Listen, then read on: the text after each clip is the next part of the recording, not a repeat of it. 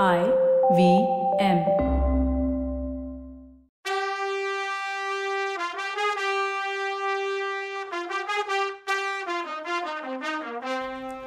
வணக்கங்க. நான் கவிதா பேசுகிறேன் வெல்கம் டு கதை பாட்காஸ்டின் பொன்னியின் செல்வன். இது அறுபதாவது எபிசோட். இளவரசருக்கு நடுக்கு ஜுரம் வந்துடுச்சு. ஜுர வேகத்தில் உளர ஆரம்பிச்சிட்டாரு. இப்போ என்ன பண்ணுறதுன்னு முடிவு இருக்கிற பொறுப்பில் இருக்கான் வந்தியத்தேவன். படகு கோடிக்கரை நோக்கி போயிட்டே இருக்கு. வந்தியத்தேவன் இளவரசர் பக்கத்திலேயே உட்காந்துருந்தான் மறுபடியும் அவர் கடலில் குதிச்சுட்டா என்ன பண்ணுறது அதனால ஜாக்கிரதையாக இருந்தான். ஆனால் அவன் மனசு மட்டும் என்ன பண்ணலாம் என்ன பண்ணலான்னு விடாமல் யோசிச்சுட்டு இருந்தது. பூங்குழலியை பார்த்து நீ என்ன நினைக்கிற? துணிஞ்சு கோடிக்கரை உள்ளே போயிடலாமா? உன் குடும்பத்தில் உள்ளவங்க ஹெல்ப் பண்ணுவாங்களான்னு கேட்டான். அவ ஐயோ யாரை நம்பலாம் யாரை நம்பக்கூடாதுன்னே புரியல. என் அண்ணி ஒருத்தி இருக்கா? உனக்கு தான் தெரியுமே. பணத்தாசை பிடிச்சவ. என் அப்பாவுக்கு முதலாளியே பழுவேட்டரையர் தான். உன்னை பிடிக்க வந்த ஆளுங்க கூட இன்னும் கடற்கரையிலேயே இருந்தாலும் இருக்கலாம். இன்னும் கொஞ்சம் ஆளுங்க கூட வந்து சேர்ந்துருக்கலாம்.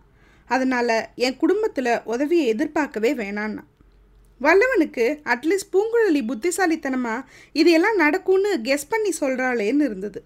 அங்கே பாருங்கன்னு பூங்குழலி காட்டின இடத்துல கலங்கரை விளக்கம். அதான் லைட் ஹவுஸ் தெரிஞ்சுது.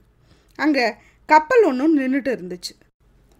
பெரிய கப்பலாக இருக்கே யாரோடதா இருக்கும்? ஒருவேளை பல்லவன் கப்பலோ? அவன் கப்பலாக இருந்தா இளவரசரை காஞ்சிபுரத்துக்கு கூட்டிகிட்டு போகிறது தானே நல்லதுன்னு சொன்னான் வல்லவன். பூங்குழலி அது பழுவேட்டரையர் கப்பலாக கூட இருக்கலான்னு சொன்னான். கூட கலங்கரை விளக்க உச்சியில் மனுஷங்க கூட்டமாக நின்று கடலையே உத்து பார்க்குற மாதிரி வேற தெரியுதுன்னு சொன்னான். உடனே வல்லவன் அங்கேருந்து பார்த்தா படகு வர்றது தெரியுமான்னு கேட்டான். இல்லை இன்னும் கொஞ்சம் கிட்ட போனால் தெரிஞ்சிடும்னு சொன்ன பூங்குழலி. நீ முதல்ல சொன்ன மாதிரி நம்ம மறைவாக போய் நின்றுக்கிட்டு கொஞ்சம் ஜாக்கிரதையாக இருக்கிறது நல்லது. அப்படி தான் செய்யணும் அப்படின்னா வல்லவன். ஒரு நாள் இருட்டு மண்டபத்தில் ஒளிஞ்சிருந்தீங்களே அது பக்கத்தில் தான் இந்த கால்வாய் இருக்குது கொஞ்ச நேரம் அங்கே இளவரசரை பார்த்துட்டு வெயிட் பண்ணிங்கன்னா நான் போய் விசாரிச்சுட்டு வந்துடுறேன்னா. வாய்க்கால் அதோடு நின்றுடுமான்னு கேட்டான். இல்லை அது நாகப்பட்டினம் வரைக்கும் போகுதுன்னு சொன்னால் பூங்குழலி. இவங்க கடைசியாக பேசினது இளவரசர் காதில் விழுந்துடுச்சோ என்னவோ. ஆமாக்கா நாகப்பட்டினத்தில் புத்த பிட்சுக்கள் சொன்னதாக சொன்னியே அதே மாதிரி நடந்தது. அனுராதபுரத்தில் சில பேர் மகா சங்கத்திலேருந்து எனக்கு கிரீடம் கொடுத்தாங்க. நான் மறுத்துட்டேன் அக்கா நாடாளுற ஆசை எனக்கு இல்லைக்கா. நீ என்ன சொன்னாலும் கேட்டுக்கிறேன். இதை மட்டும் சொல்லாத. அதை விட கடலில் ஜாலியாக படகு ஓட்டிட்டு இருக்கலாம். உனக்கு தெரியுமாக்கா? கோடிக்கரையில் படகு ஓட்டுற பொண்ணு ஒருத்தி இருக்கா? அப்படின்னு நிறுத்தினார். அதை கேட்ட பூங்குழலிக்கு உடம்பு முழுக்க சந்தோஷம். வந்தியத்தேவனுக்கு கோவம். என்ன சொல்லி வைக்க போகிறாரோ ரெண்டு பேரும் அடுத்து என்ன சொல்ல போகிறாருன்னு கேட்க வெயிட் பண்ணாங்க. அதுக்குள்ளே இளவரசருக்கு சுயநினைவு வந்துடுச்சு. முழிச்சு இன்னும் கோடிக்கரை வரலையான்னு கேட்டார். அதோ தெரியுது அப்படின்னு சொல்லிட்டு இவர்கிட்ட ஏதாவது யோசனை கேட்கலாமா வேணாமான்னு இவன் யோசிக்கிறதுக்குள்ள அவர் திரும்பி சுயநினைவை இழந்துட்டார். பூங்குழலிக்கு வெக்கமான வெக்கம். அவருக்கு மற்ற ரெண்டு பேரையும் பார்க்கக்கூட முடியல. வெறுமனை படகு ஓட்டிகிட்டு இருந்தா. அது வரைக்கும் கப்பல் நின்ன திசையிலேயே போயிட்டு இருந்த படகை வேற பக்கம் திருப்பினான். இருட்டுற நேரத்தில் கடலில் இருந்த குடைவான பூமிக்குள்ளே போயிருந்த அந்த கால்வாயில் போனான். அங்கே ரெண்டு பக்கமும் கரை மேடா அடர்த்தியா மரங்களோட இருந்துச்சு. படகு நிறுத்திட்டு கொஞ்சம் பார்த்துக்கோங்கன்னு சொல்லிட்டு கரையில் இருந்து ஒரு மரத்தில் ஏறி பார்த்தா. அப்புறம் அவசரமாக இறங்கி வந்தா. நல்ல வேளை இங்கே வந்தோம். கடற்கரை ஓரமாக ஒரு காத தூரத்துக்கு ஆளுங்க நிற்கிறாங்க கலங்கரை விளக்கம் பக்கத்தில் ஒரே கூட்டமாக இருக்குன்னா? யாரா இருக்கும்னு கேட்டான் வந்தியத்தேவன். தெரியல. ஆனால் பழுவேட்டரையரோட ஆளுங்களாக தான் இருக்கணும். நான் சொன்ன இடத்துக்கு முதல்லே போயிடுவோம். நடு ராத்திரி என் வீட்டுக்கு போய் எல்லாத்தையும் தெரிஞ்சுட்டு வரேன்னா அதுக்கு வல்லவன் உன்னை யாராவது பார்த்துட்டா ஏதாவது ஆயிட்டா எங்கள் கதி என்னாகிறதுன்னா. அதுக்கு பூங்குழலி ஐயா என் உயிரை பற்றி நான் என்றைக்குமே கவலைப்பட்டதில்லை. ஆனால் இன்னைக்கு கவலையாக இருக்குது இளவரசர் நல்லாகிற வரைக்கும் எனக்கு ஒன்றும் வராதுன்னா. சத்தம் வராமல் படகை ஓட்டி அந்த இடத்துக்கு வந்து சேர்ந்தாங்க. இருட்டில் தண்ணி கூட கருப்பாக தெரிஞ்சுது. அங்கே நிறுத்தி வச்சுட்டு கரையில் ஏறி காட்டு வழியில் போனான். ஆனால் அவள் உயிர் படகுலே தான் இருந்தது. முன்னிரவு நேரம்தான் அது. நேராக குழகர் கோயிலை குறி வச்சு நடந்தா. அவள் கோயில் வாசலுக்கு போகும்போது குருக்கள் சந்நிதியை பூட்டிட்டு இருந்தார். அக்கம் பக்கம் யாருமே இல்லை. அவளை பார்த்ததும் குருக்கள் சர்ப்ரைஸ் ஆனார். ஆனாலும் அவளை பற்றி தான் தெரியுமே. நீயா பூங்குழலி? வேற யாரோன்னு நினச்சேன். கோடிக்கரை முழுசும் ஒரே அமர்க்களமாக இருக்கே. எங்கே போன நீ? உன்னை கொஞ்ச நாளாக பார்க்கலையேன்னாரு. வெளியூருக்கு போயிருந்தேன் சுவாமி. ஏதோ கூட்டமாக இருக்கே என்னன்னு விசாரிக்கலான்னு வந்தேன்னா. உனக்கு ஒன்றும் தெரியாதா? வீட்டு பக்கம் போகலையான்னு கேட்டார். வீட்டு பக்கம் போனால் யாரோ புது மனுஷங்களாக இருக்காங்க. அதனால் திரும்பிட்டேன். உங்களுக்கு தான் தெரியுமே என்னை பற்றி அப்படின்னா. பெரிய பழுவேட்டரையரும் இளையராணியும் வந்திருக்காங்க. பரிவாரமும் வந்திருக்கு. காஞ்சிபுரத்துலேருந்து பார்த்திவேந்திர பல்லவனா அவனும் வந்திருக்கான். சும்மா வரல. பயங்கரமான செய்தியோடு வந்திருக்கான்னாரு. என்ன அதுன்னா பூங்குழலி. அந்த பாவி பல்லவனோட கப்பலில் தான் பொன்னியின் செல்வரும் வந்தாராம். யாரையோ காப்பாத்துறதுக்கு கடலில் குதிச்சாராம். அப்புறம் யாருமே பார்க்கலையா அவரை. பெரியவரோட ஆளுங்க கோடிக்கரை ஃபுல்லாக தேடுறாங்க. பெரியவரும் ஏன் இளையராணியும் கூட தேடுறாங்க. அந்த அம்மா பற்றி ஜனங்க என்னென்ன பேசிக்கிட்டாங்க? அதெல்லாம் சுத்த போய். அந்த அம்மா நம்ம இளவரசரை நினச்சி துடியாக துடிக்கிறா தெரியுமான்னாரு. உடனே பூங்குழலி அவ எதுக்கு இங்கே வந்தாளான்னு கேட்டா. என்ன இப்படி கேட்டுட்ட? இளவரசர் எப்படியாவது உயிரோட கிடைக்கணும்னு கொழகரை வேண்டிக்க வந்தாளாம். உன்ன மாதிரி எல்லாருக்கும் கல் நெஞ்சா என்ன? இளவரசரை பற்றி கேட்டு நீ கொஞ்சம் கூட வருத்தப்படலையே அப்படின்னார். நாம் வருத்தப்பட்டு என்ன பண்ணுறது சுவாமி? எல்லாம் விதிப்படி தான் நடக்கும்னு நீங்களே எத்தனை தடவை சொல்லியிருக்கீங்க. அது போகட்டும். எனக்கு இப்போ வீட்டுக்கு போக பிடிக்கல. பிரசாதம் ஏதாவது இருந்தால் கொடுத்துட்டு போங்க. இங்கேயே சாப்பிட்டுட்டு தூங்குறேன்னா. உடனே குருக்கள் நீ ஒரு தனி பிறவி. பெரிய மனுஷங்க வந்தால் அவங்கள பார்த்து பழகணும்னு எல்லாரும் நினைப்பாங்க. உனக்கு புது ஆளுங்கனாலே பிடிக்க மாட்டேங்குது. எதுக்கு இந்த காட்டில் தனியாக இருக்கணும்னு சொல்லிக்கிட்டே பசிக்கு போதுமோ என்னவோ இந்தான்னு மூட்டையை கொடுத்தார். அவ மூட்டையை வாங்கி பார்த்துட்டு என் பசிக்கு பத்தாது தான். ஆனால் அவ்வளோ பெரிய சாமிக்கு இத்தினூண்டு பிரசாதம் தானா? சரி கெண்டியில் என்ன? பாலா? குழந்தைக்கு கொண்டு போகிறீங்களா இன்னைக்கு நான் தான் உங்கள் குழந்த. கொடுத்துட்டு போங்கன்னா உங்களுக்கு புண்ணியமாக போகட்டும்னா நல்ல பொண்ணுமா இந்தா எடுத்துக்கோ. கெண்டிய பத்திரமா வச்சிரு அப்படின்னு சொல்லிட்டு கிளம்புனார். அப்போது ஆந்த கூவுற சத்தம் கேட்டுச்சு. என்ன சத்தம் அதுன்னு கேட்டால் புங்குழலி. தெரியலையாம்மா கோட்டான் கூவுது. ஒன்றை ஒரு கோட்டானும் ஒன்றும் பண்ணாது. பிரகாரத்தை தாழ் போட்டுட்டு படுத்துக்கோன்னு சொல்லிட்டு குருக்கள் போயிட்டார். கொஞ்சம் பார்வையில் இருந்து அவர் மறையிற வரைக்கும் வெயிட் பண்ணவ பிரசாதத்தை மடியில் கட்டிட்டு கிளம்பிட்டா. கோட்டா சத்தம் வந்த பக்கமாக பார்த்து நடந்தா.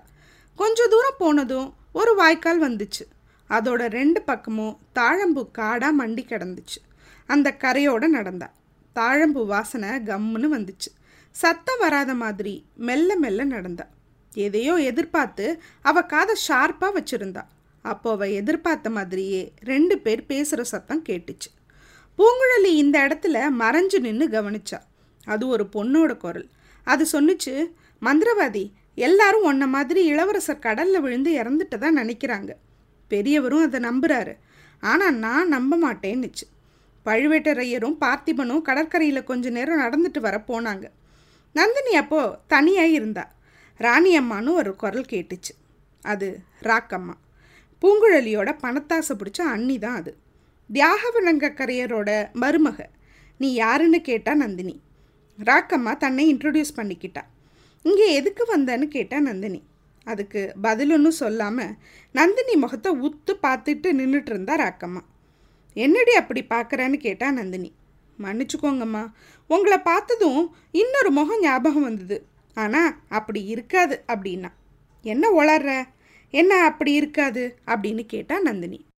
இல்லைம்மா என் மாமனாருக்கு பெரியப்பா மக ஒருத்தி இருக்கா. அவள் ஒரு ஊமை. சமயத்தில் வெறி பிடிச்ச மாதிரி நடந்துக்குவா.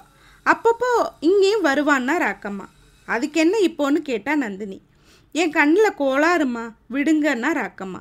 நான் அவ மாதிரி இருந்தேனா என்னன்னு கேட்டா நந்தினி. ஆமாம்மா எனக்கு அப்படி தான் தோணுச்சுன்னா ராக்கம்மா. அவள் எப்போ இங்கே வருவா? வந்தா என்கிட்ட கூட்டிகிட்டு வரியான்னு கேட்டா நந்தினி. ஏம்மான்னு கேட்டா ராக்கம்மா. இல்லை ஏன் மாதிரி இருக்கவளை பார்க்கணுன்னு ஆசையாக இருக்குது அதான்னா நந்தினி. அதான் என் கண்ணு பிரம்மையோன்னு நினச்சேன். ராணி நீங்கள் பாண்டி நாட்டுக்காரி தானே? அப்படின்னு கேட்டா ராக்கம்மா. ஆமாம் நீன்னா நந்தினி. நானும் தான் பாண்டி நாட்டுக்காரி தான் அப்படின்னா ராக்கம்மா. ஆனால் நான் சொன்ன அந்த அம்மா சோழ நாட்டுக்காரின்னா ராக்கம்மா. அதனால் என்ன ராக்கம்மா? உன்ன மாதிரியே இன்னும் கொஞ்சம் பேரும் அவளை பற்றி என்கிட்ட சொல்லியிருக்காங்க. நீ அவளை கூட்டிகிட்டு வந்தீன்னா நான் உனக்கு வேண்டிய அளவு பணம் தரேன்னா நந்தினி.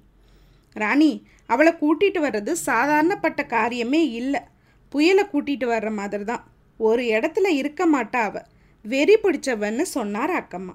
சரி நீ எதுக்காக வந்த? இதை சொல்லதானான்னு கேட்டா நந்தினி. இல்லைம்மா ரெண்டு நாளைக்கு முன்னாடி இங்கே ரெண்டு பேர் வந்தாங்க. உங்கள் பேரை சொன்னாங்க. உங்கள் வேலையாக தான் இலங்கைக்கு போகணும்னு சொன்னாங்க.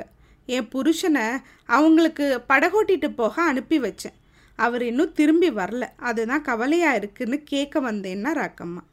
நந்தினி அதுக்கு ஒன்றும் கவலைப்படாத திரும்பி வந்துடுவான் அப்படி அவனுக்கு ஏதாவது ஆயிட்டா உன்னை நான் பார்த்துக்கிறேன் அந்த ரெண்டு பேரை பற்றி ஏதாவது தெரியுமான்னு கேட்டா. உடனே ராக்கம்மா அவங்க திரும்பி வந்துட்டாங்களே. கொஞ்ச நேரம் முன்னாடி ஆந்த குரல் கேட்டுதே.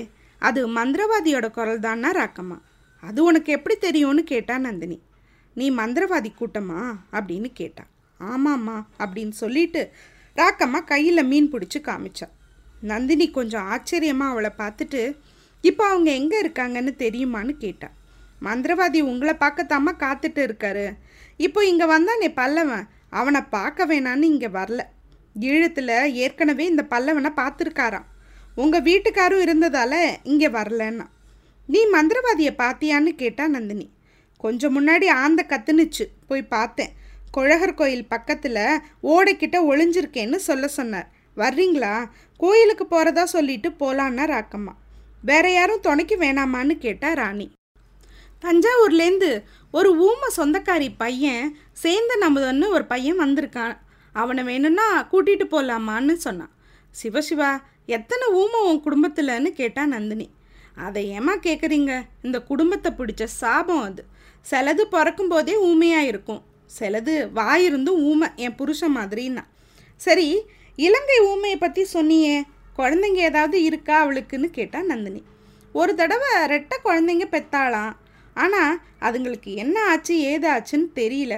ரகசியமாகவே இருக்குது நானும் அதை தெரிஞ்சுக்க எவ்வளோ ட்ரை பண்ணுறேன் முடியலம்மான்னா.